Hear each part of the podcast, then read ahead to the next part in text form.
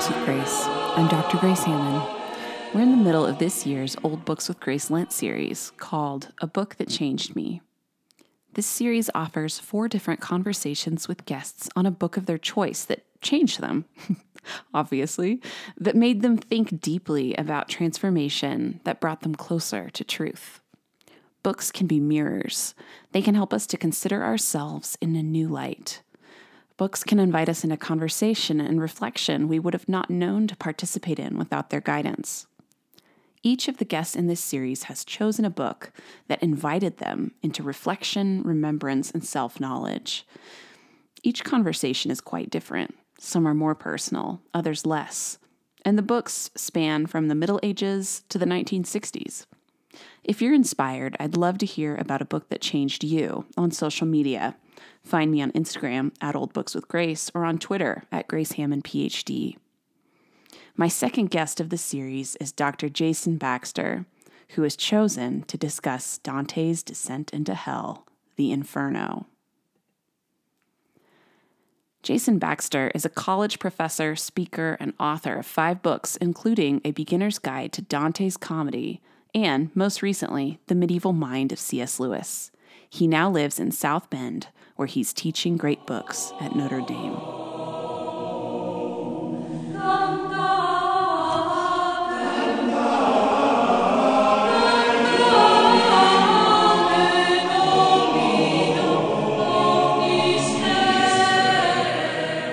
Welcome, Dr. Baxter. I'm so glad you're here to talk Dante with me. Thanks.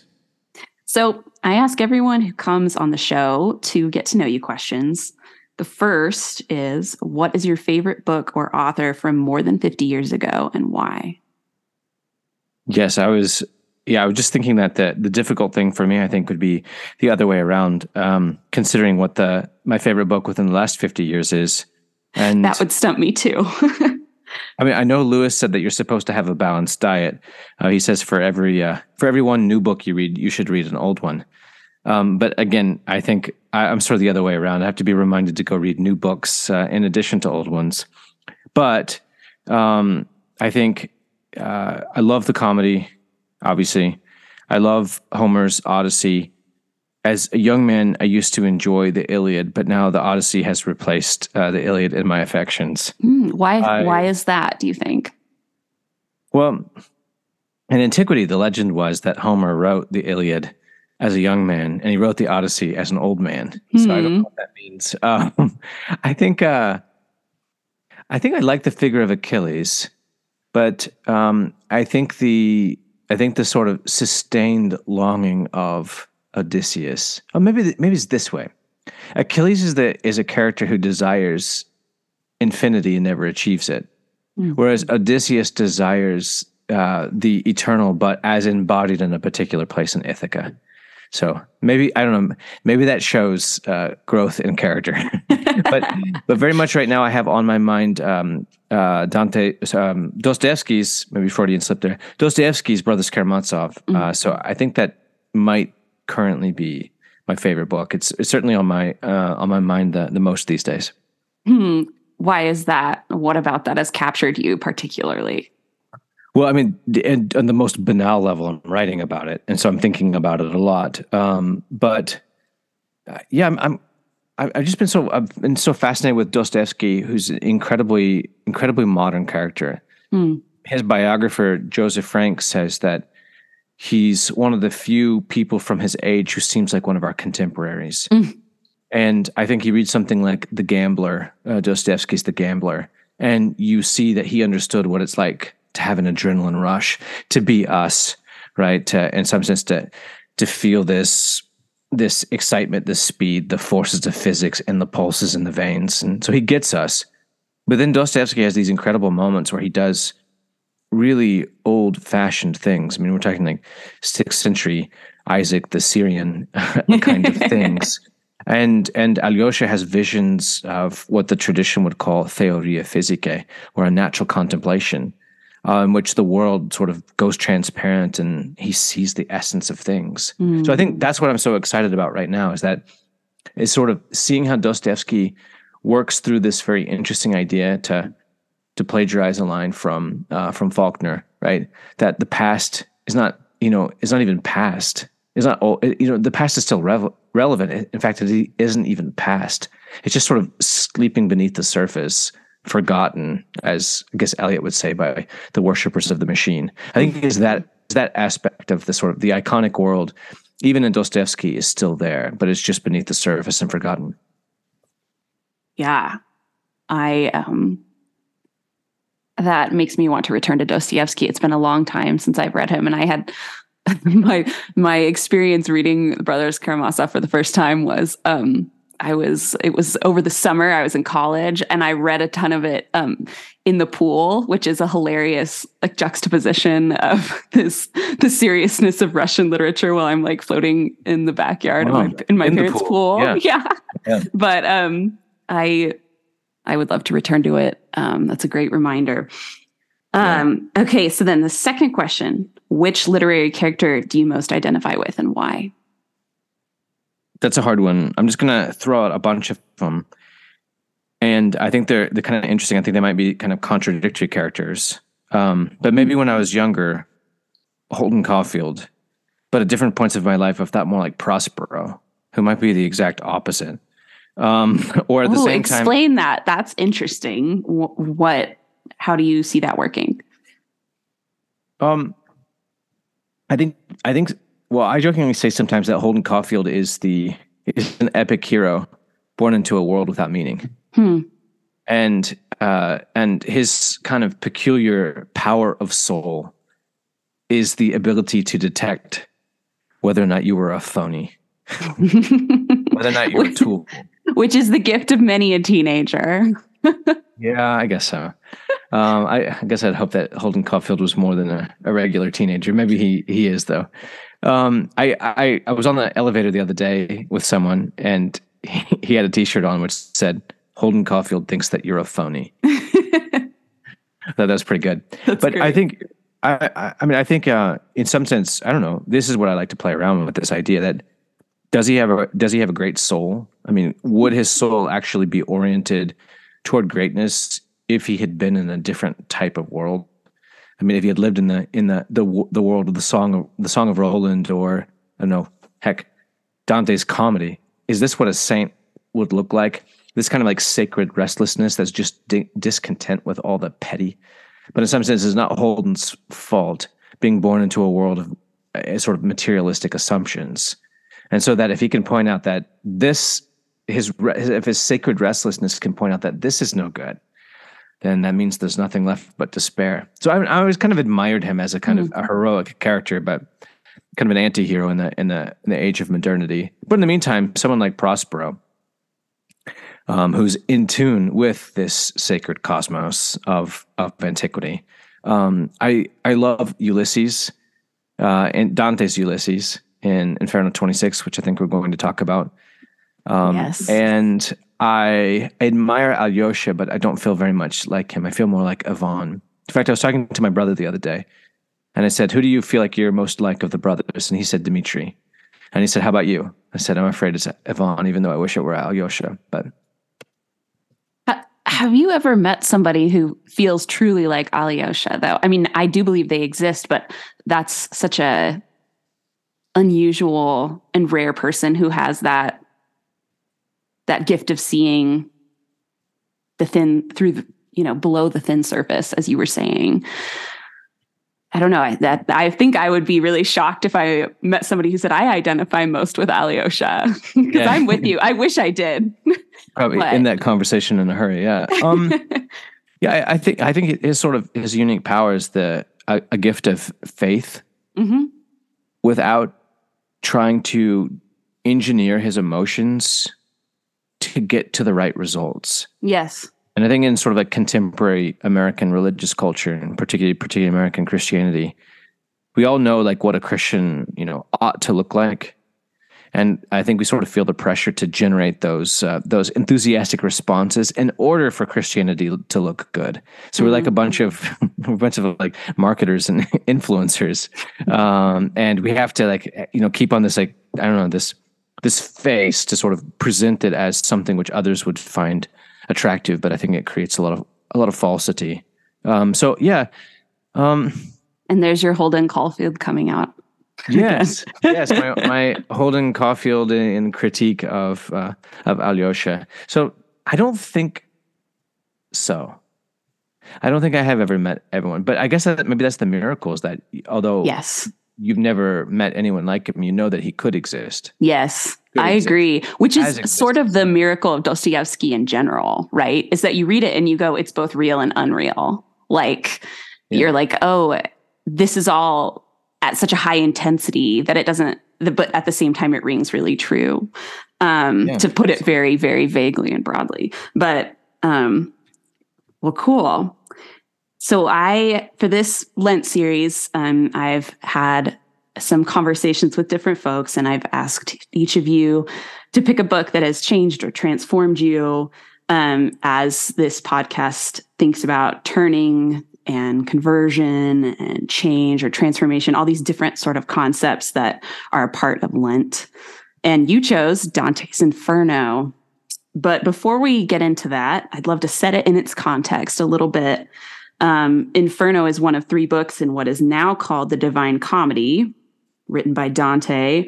And most folks know his name, or only his first name, perhaps, but um, little else about him. But you've actually written a book on the Divine Comedy. And um, so I was wondering if before we get into the Inferno, if you could give us a short bio on Dante and um, think a little bit with me about who he was, when he lived, what his concerns were.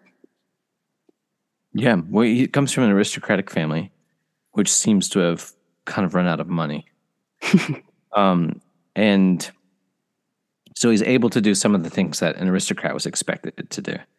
Um, for example, in his 20s, he is a lyric poet. He's a love lyric poet.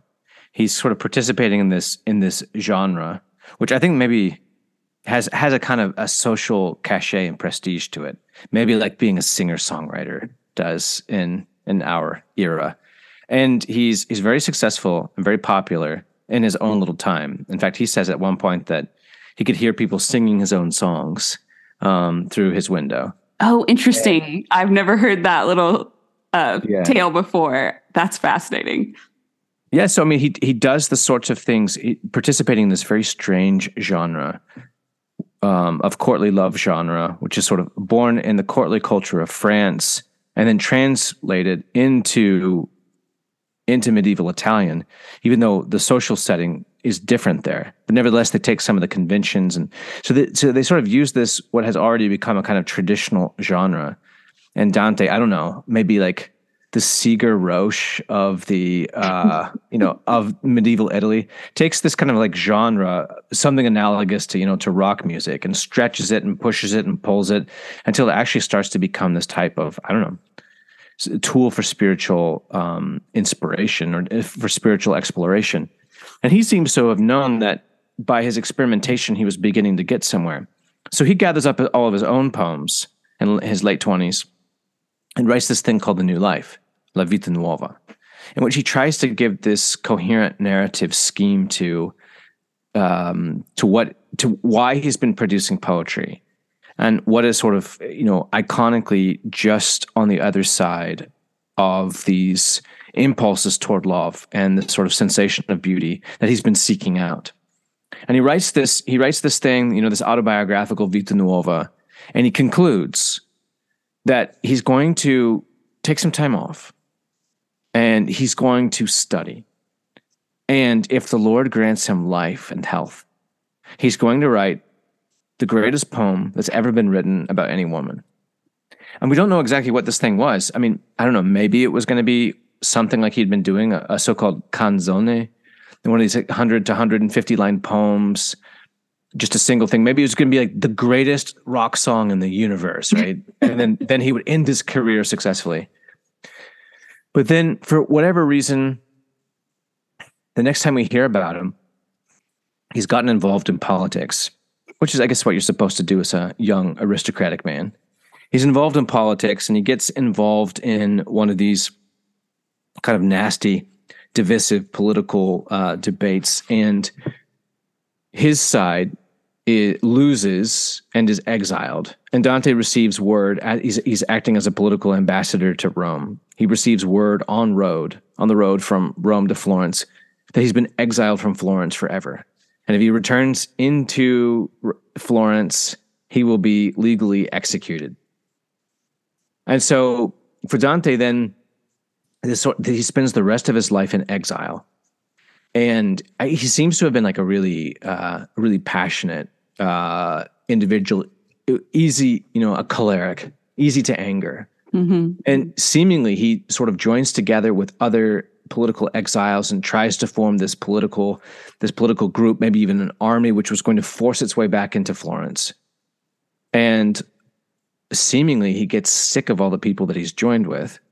Um, and as he says later in the comedy, I became a party unto myself.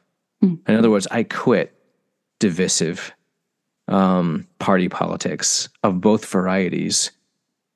And it's right around this time that he returns to his poetry. The poetry that he may, you know, the poetry, he had ambitious designs in his late 20s, and now in his mid 30s, he returns to his poetry and he starts writing the comedy. But he's not writing a love poem anymore.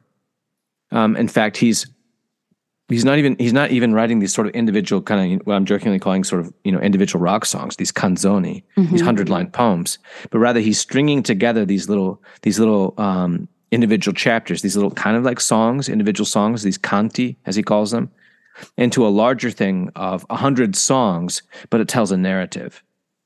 So seemingly somehow, some way in exile, being deprived of all those things that he had loved the most his city, his family, his friends, his property, his his welfare, right?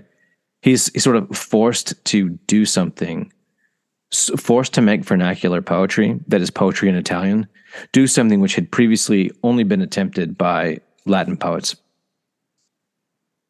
And in this way, um, for those of you who are Anglophiles, he's a forerunner to folks like Geoffrey Chaucer, who are inspired by Dante's project of taking up the vernacular language, doing poetry outside of um, outside of Latin and the more um, university style um, discourses. So huge influence even outside of the content of the comedy, which of course is marvelous. Um, yeah, I mean, there are you know, there's a possibility that uh, Geoffrey Chaucer was in Florence listening to Boccaccio uh, lecture about Dante. yeah. When he was and in Italy. Chaucer loved Boccaccio. I mean, that Boccaccio's everywhere in Chaucer. Um, and yeah, that's kind of wild to think about. I wish I wish we could have a little window into that. Um, so Inferno is one of the three books in the comedy, and um, it famously covers Dante's journey through hell. Why did you pick Inferno? What what was the and I know that's a big question, but um you you went with Inferno over Purgatorio, over Paradiso. Um and uh, tell us more about your why what is it about Inferno that is the book that changes you? Yeah, I think Inferno or Purgatorio would both be good Lenten readings, and you could hold off in Paradiso for Eastertide. That's right. Um, yeah, I think I think both both are good. Um, I don't know. I I'm increasingly beginning to suspect that there's a lot of really interesting monastic theology just underneath the surface of Inferno. Hmm. Um, I think there certainly is in Purgatorio, but that is. I mean, I think it would be a little bit of a scholarly scholarly chore to to prove how this is the case.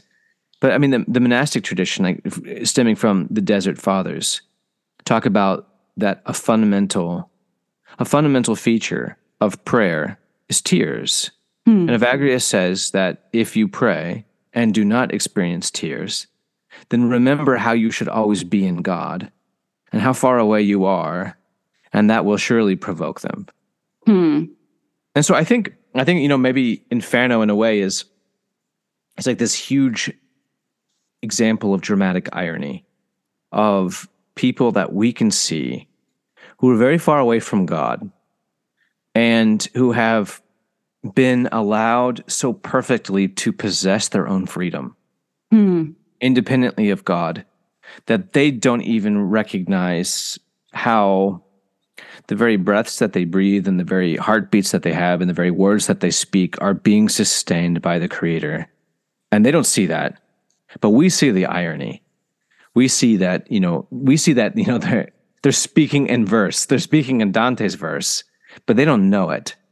Um, and they love their individual things and they love them so exclusively and so fiercely that it actually it actually makes what could be a worthy love seem uh, repulsive and despicable so yeah i think i mean dante's dante's inferno is this kind of like this kind of rock hammer i think for for for going at these this stony heart for these kinds of these kinds of attachments right in which you know i'd rather I mean, Evagrius. I'm gonna. I'm gonna just gonna paraphrase a little bit, but Evagrius more or less says that the Desert Father, that if you're actually praying, and if someone showed up with you and said, "Hey, you just won the lottery for forty million dollars," you wouldn't even care Yes. because you already have that. You already have in your possession that for which the ha- the heart longs most faithfully.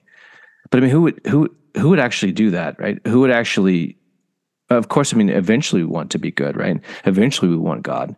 But it's the sort of thing that, you know, most of us are willing to postpone forever, essentially. and for Right. Dante, these these are the people who postponed it eternally. Um, and so such that in hell they've lost the capacity to even change their change their decisions. So I think I think in that way, um, Dante's Inferno is a lot more kind of like psychologically intelligent, psychologically driven than maybe we were told when we were in high school. And we were told that, you know, here's this medieval book about torture and, you know, and how the dark ages and I mean just, you know, insert cliche here. But I, I think that I think that Dante's Dante's Inferno is this kind of brilliant description of psychological of psychological subtlety analogous to a lot of the the monastic reflection on um to, to borrow a line from John Berryman how how strange is the heart the heart is strange Mm. Yes, I think that's really true. I think the temptation of of reading um, something like the Inferno is to just be caught in the various torture devices, or or almost the um, the gossipy side of us. Like, what did they do to to to get here? Like, what? Why were they so bad? You know. But really, the the treasures that Dante offers in the Inferno is is that the treasure is that it's a mirror, right? It, it's that it's this mirror of what happens in hearts when they uh, when they cling, and then you your whole narrative gets shaped around what you are holding on to really tightly. Yeah that's right. Um, yeah you sort of build your life out around your love Mhm. And and it's an example of storytelling out of that, eh, which we all do, I think, right? We all have True. our narratives that we tell about ourselves based off of our values and what we find most valuable. And in Dante, he's like taking things to their logical extreme end. Right. Yeah. And so that these characters are disturbing to everyone except themselves. Yes. And even I know that when I read it, often times it's and uh, and it, you know, Dante himself is learning how to listen and how to discern as he goes through the inferno. So the way he's receiving these stories changes and we are sort of meant to follow that path as well. The way we receive the stories is also supposed to change, right? Um, yeah, I, yeah, yeah. I, I I completely agree with that. I mean, I try to make that argument in my book that one of the fascinating things about the Inferno is how complicated the response to sin and damnation and hell ultimately needs to be, and that for Virgil, it's Virgil is this kind of you know this classical figure for whom it's obvious, right? It, things are things are very rational for Virgil. Yes. And Virgil believes that every human being possesses possesses enough rationality to make good decisions. And so bad decisions should be forcefully condemned and mocked. and so Virgil keeps telling Dante, you're having too much pity for these people. They don't actually deserve pity. They had all the resources they needed to succeed, and now they just want to blame everyone else. Stop pitying them, or you'll never get out of here. and I, I honestly think that that's at least in Dante's imagination, even if it kind of bugs us, that's at least one component of the truth for Dante. Mm. That you have to. Dante has this sort of you know, um, full contact hit that you say it with me now. This is my fault. Repeat after me. This is my fault. Own your freedom. Say that you have failed, right? And so I think there's like that the hugely important element in Dante, but I don't think we would be reading it if that were if that were it. Yes. I think there are other sort of Christian elements which dear old Virgil can't even understand. There are there are aspects of sort of of there is a kind of strange pity, there is a sort of strange piety, there is a str- sort of strange compassion, and it reminds me of the psalm in which we're told that justice and mercy embrace, justice mm. and mercy kiss. That in some sense, the, the Christian response to the world has to be has to be paradoxically excellent in multiple ways. That is, you have to bring a heart of justice and of heart of mercy simultaneously. And I think that's in part why why the Inferno is so interesting. Yes, and I I think that's a great reminder too, because for medieval folks like Dante and and like his contemporaries, this was uh, an extremely pressing concern for them. In modernity, we don't tend to think that much about um, Judgment Day, um, whatever that looks like. Um, but in the medieval church, um, there were wall paintings in every church portraying um, Christ showing his wounds on Judgment Day, and medieval folks trying to grapple with what does it look like to have justice and mercy rolled up into one perfect figure, um, and and that you're. I think that. Uh, the way that you're saying that that in in Virgil we're seeing only just one piece of this much bigger much more complicated puzzle um, and otherwise Inferno really would just be about gawking at the tortures, right? And being like, well, that's what happened. but that's actually yeah. not our response as we read. Well, there, yeah. I mean, you if you want to, if your listeners want to to read that sort of thing, there are lots of medieval treatises that are just that. yes, um, there are, and, and they're not very of, fun to read. Like, let's be real, they're really they're uh, yeah, interesting, yeah. but or rather, it provokes exclusively what you were sort of talking about. Like, oh my gosh, right? Um, I, I talk about some of those in in in my book, but yeah, but I I think that's I mean my my analogy is that before Dante, everyone was playing in a single a single key, you know, and within one octave, say, I don't know, like C major, but only within that octave. But Dante sort of realizes the complicated nature of the moral demands of the Christian and these pieties not only to this classical world but also to this this christian world. So to a yes to a world of rationality and yes to a world of justice and yes to a world of the cardinal virtues but also yes to a, a world of mercy and yes to a, a world of thinking that probably that probably is me right there. I just haven't got around to doing it mm. yet Yes. Um, and yeah, sort of the, the, kind of sustaining power of grace, which is you know part of the part of part of an acceptance of faith. Anyway, so if you take your one octave keyboard in one key, and then all of a sudden add all the other possible notes that could be played on the piano, all the other octaves as well as all the other keys, and then demand that in some sense the moral composition of our lives be informed with that type of complicated response then you have something of an analogy of Dante moving from the typical medieval treatments of judgment in his day to this thing called the Inferno, which for good reason we still read.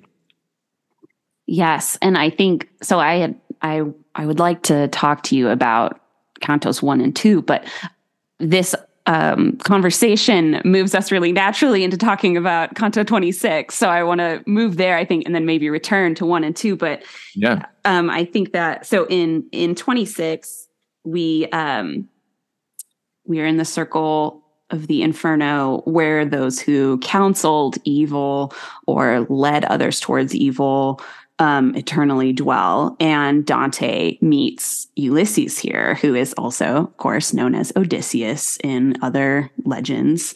Um, and you picked this stanza, this uh, canto, as one that is particularly important to you. And um, I think it definitely relates to what we were just talking about with the complications of judgment as as we read. And um, why did why does this canto uh, stand out for you? Yes. Well, if you do this, if you do this experiment with college students, that you just say, "Hey, I want to read you a speech," and you don't tell them who it is and where he lives, then all those college students get, you know, let's go, it's completely, you know, completely jazzed by Ulysses. I mean, Ulysses seems like the most virtuous, self-controlled, disciplined um, figure that you've ever encountered. Wait, and let's pause for a second. Can yeah. I read part of the speech for us so that um, for sure. those of us who don't have Just don't tell anyone, anyone where it comes from. yeah. Listen to this speech. Oh, brothers, I said. Oh, and by the way, I'm reading from the Hollander verse translation. Oh, brothers, I said, who in the course of a hundred thousand perils at last have reached the West to such brief wakefulness of our senses as remains to us do not deny yourselves the chance to know, following the sun, the world where no one lives. Consider how your souls were sown. You were not made to live like brutes or beasts, but to pursue virtue and knowledge. Yeah. Why spend your whole life in that small, dinky town where you would just, you know, get your nice little job and get your nice little suburban house, right? Don't you want more? Aren't you hungry? Aren't you restless? Don't you desire to know greater things? I mean, so I mean, who wouldn't be? And so I, so the wonderful problem comes. It's such a. This is like the easiest college class to teach. You just have to say that, and then just say, "So, did Dante make a mistake? Maybe he shouldn't be here, right?" Or if he isn't, how? Why is he here? And, um, but why is he so attractive simultaneously?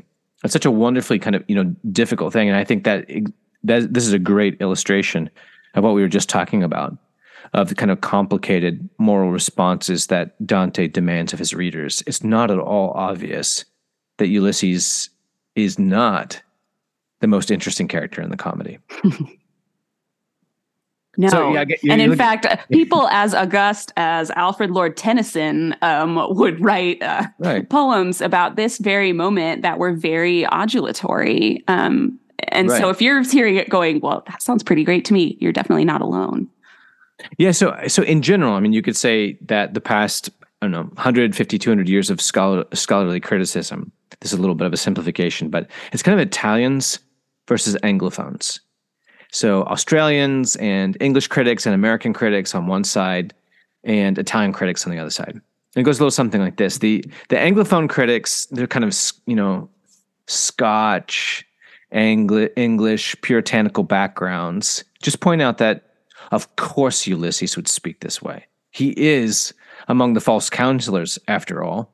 He's performing on you and on Dante the very type of witchcraft trickery which got him into the situation in the first place. so they sort of sit there and, you know, cross their arms and look at Ulysses icily cold, just wait for him to stop talking, right? And just, you know, you're not going to seduce me with your, your, you know, your suave words. The Italians, surprise, surprise, I feel like they, they're much more, they're much more lenient with, with Ulysses. And I always sort of jokingly say that for the Italians, this is like the you know the the the beautiful film director, even in his late late late sixties, you know, smoking his cigarette, you know, giving his tell-all narrative about how he was just misunderstood, but he still had these kind of artistic designs and um, and and hopes and ambitions, and you find yourself sympathizing with this guy.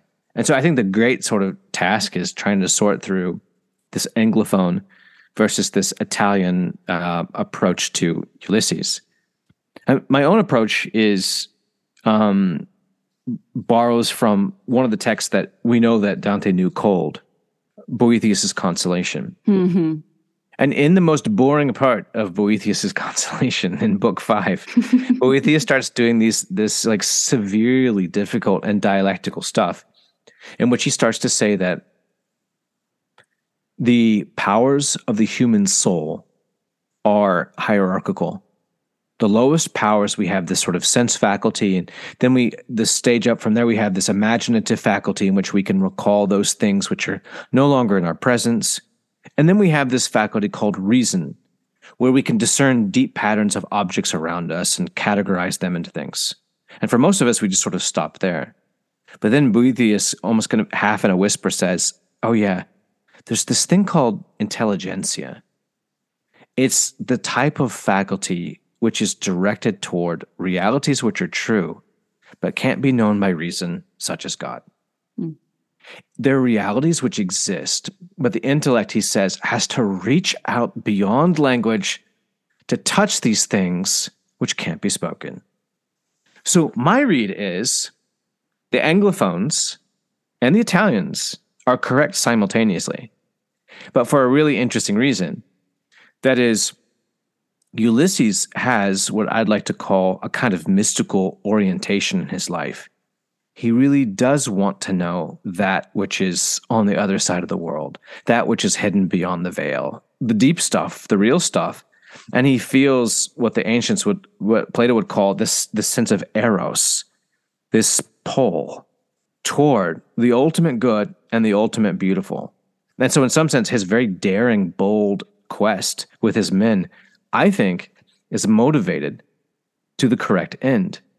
And yet, Ulysses is also the guy I also like to say who worked for Blackwater his whole life. You know, one of these sort of maybe I shouldn't.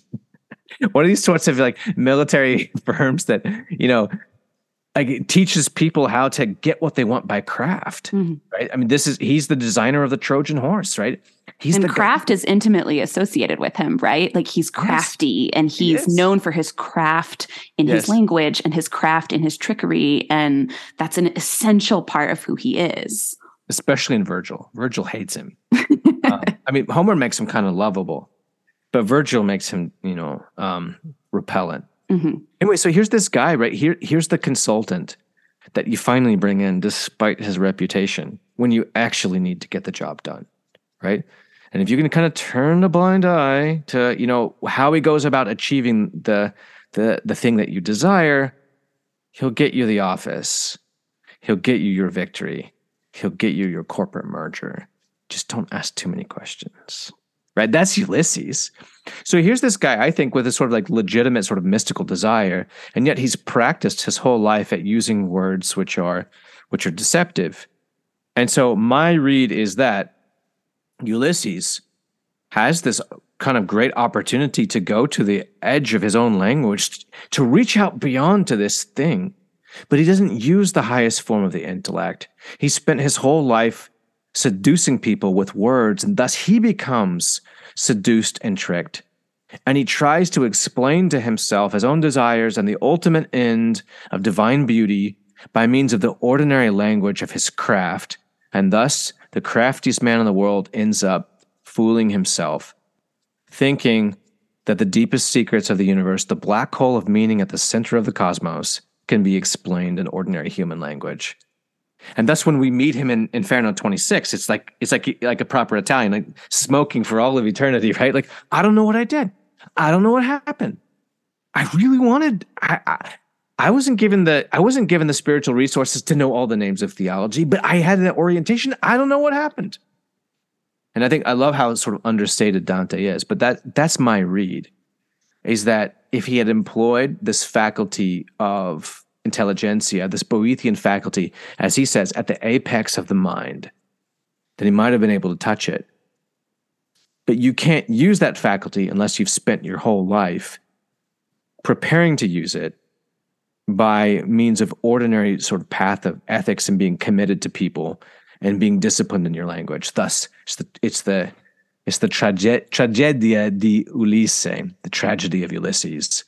You know, two things come to mind as I am hearing you uh, talk about Ulysses, and I that makes a lot of sense to me. And the two things are that basically Dante's interested in how Ulysses lacks a, a sort of humility, a sort of intellectual humility um, about what can be reached and what cannot be reached.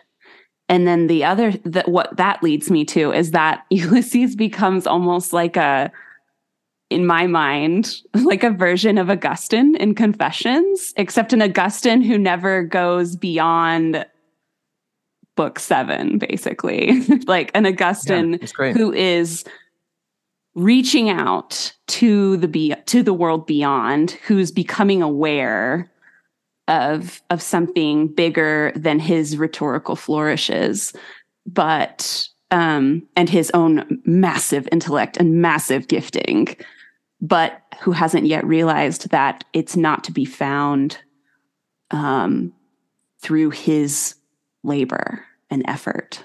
Is does that is that does that sound similar? Absolutely. Absolutely. Yeah, I call him uh, Ulysses, the failed mystic. Um, but I think you could substitute Augustine for mystic. Ulysses, the failed Augustine. Yeah, I think that's great. Um, I mean, there's this great moment at Ostia in which, as Augustine describes this conversation that he had with his mother right before she died, they were talk. They began to talk about the saints, and then they began to talk about the saints' lives, and they began to talk about the saints' holiness, and they sort of ascended higher and higher. And they talked about, well, what is that thing which makes them delight? They talked about delight itself, and they sort of get higher and higher and higher. He says until they were both sort of left in wordless, stupefied perception of the source of happiness itself. And they stayed sort of you know, gazing at that intellectually, Augustine says, with this incredible thing. He says, with the eye of the soul, the eye of the soul, whatever that is.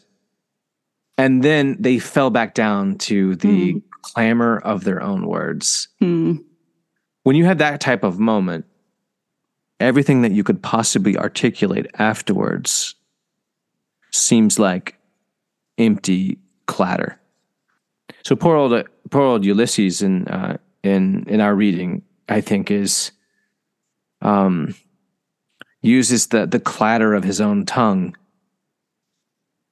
and has done that for so long that he's allowed himself to be fooled into thinking that that sufficiently articulates the object of divine beauty, which which in, in reality eludes mere language. Hmm. So, So you got a mystic in hell. You do, which A is so mystic. interesting. Yeah. Um, and it's hard for us too as as readers, I think, sometimes at this point, because we go to, but does he really deserve to be in hell for that? I think this is a, a- something in in um, Dante that is interesting for us, especially when reading the pagans um, in hell, where it, it- but that's not um, I don't that's almost not a question for us. It's more of looking when I read Dante, at least, and I know other people read it differently, but I'm, it's about these processes that we see in these people that are reflected back to us. Um, but it's Yeah. a challenging book that way. Well, there's this funny there's this funny story told in the Purgatorio um, about how um, Gregory prayed Trajan out of hell. Trajan being, you know, a pagan emperor who'd gone to hell, and Gregory prayed him out of hell, and he was given basically his body back for a day, and then he repented, and he um, then he was able to go to heaven. I feel like I feel like you could say this, and this might assuage some of your um, listeners or readers' frustrations. That I think the the the tragedy is that if if Ulysses got his body back, he would repeat the same thing, Hmm. mhm. but but he would just do it better this time, quote unquote. But in, end up making the exact same mistake, and thus the people in hell are in this kind of tragic repetition of their same fundamental dispositions. Yes. And we see that with other really famous passages like um, the passage of Francesca and Paolo, um, or um, some of those other really well known um, sinners in the Inferno. That's right. Um, so we are uh, winding down on time, but I did want to ask you what um, so you chose this because it had changed you or transformed you and how how have you changed since studying dante and reading the inferno? What what has that been like?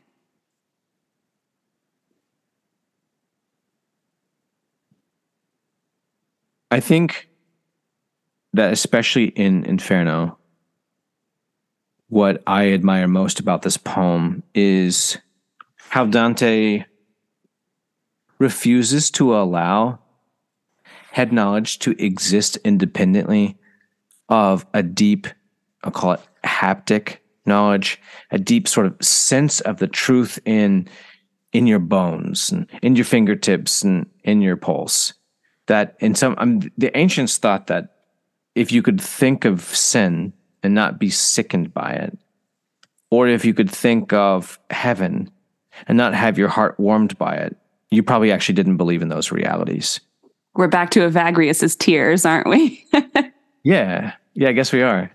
Yeah, and so I guess and and I guess we're also back to where we began this conversation regarding the vernacular. I think Dante chose the vernacular, chose the Italian precisely because he was afraid of people walking around with sort of mental buckets of correct opinions hmm. and thinking that was somehow Christianity. That if I do these things and I think these things, then I'm a Christian. But the reality is, it's much more incarnational than that. These things actually have to be, well, just like the Lord, the, the word getting into flesh, these things have to get into your desires and your pulses. Hmm so that you long for them, so that you're shaped by them. And I think for I think for Dante, I think there's somehow, some way, some huge sort of play on words that just as just as the word himself became incarnate in the flesh, that the poet who deals with words takes the word and tries to make it incarnate in our minds and our hearts, but I just keep saying this, in our bodies. And thus the poet is like an extension of the very of an imaginative extension of the very active incarnation, a micro incarnation, of course, but in which we stop thinking that we know Christ because we know stuff about him, mm. unless we've been conformed to him. And I think that's why he strives so hard to use this type of language, which which stabs and pierces and burns and punctuates with, um, you know, with fire, so that we're not left walking around like logical possessors of logical syllogisms. Mm. That speaks to me because I think that uh, humans have always been tempted to confuse knowledge with wisdom, which I know is a little different than what you're saying. But I think that today, Dante is a good guide for us in that sense because never before have things been so accessible to us, have ideas been so accessible um, have the correct opinions been so loudly right. articulated. Um, right. And Dante is sort of an antidote in that gut punch of questioning, exploring, of the power of narrative in thinking about things. Nothing is straightforward in this. Nothing is like as it first appears. You have to wrestle um, in order to uh, and to sort of begin to see your own limitations as a reader in order to get down to the bottom of reading something like Inferno or Purgatorio or Paradiso. Agreed. So, um, if folks are interested in finding out more about your work and what you're up to, where can they find you online?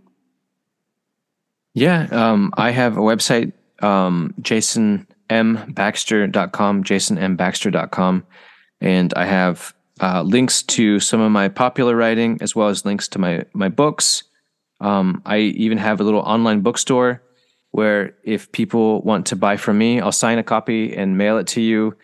And um, for some reason, my readers have been just in love with this idea. I just I, I grab random lecture notes or printouts that I've been using in class of random lyric poems or scholarly articles that I've been reading. I just grab those things and wrap up my books in that. And so my readers always get really, really thrilled about this. I guess it's not as uh, uh, it's not as sterilized as a as an Amazon delivery. It's you know like some some very particular individual human being, you know, sat down there and did this. So anyway, yeah, so jasonmbaxter.com is where is where people could find out more. Great. Thank you so much for sharing your love of Dante with us and um, giving us some of your interpretations. I really appreciate it. Yeah. Thanks, Grace. Thanks again for listening to Old Books with Grace. If you're interested in finding out more what I'm up to as a medievalist, you can check out my Substack newsletter, which comes out once a month at gracehamman.substack.com. In two weeks, the Lent series will return with Caitlin Chess on A Wrinkle in Time.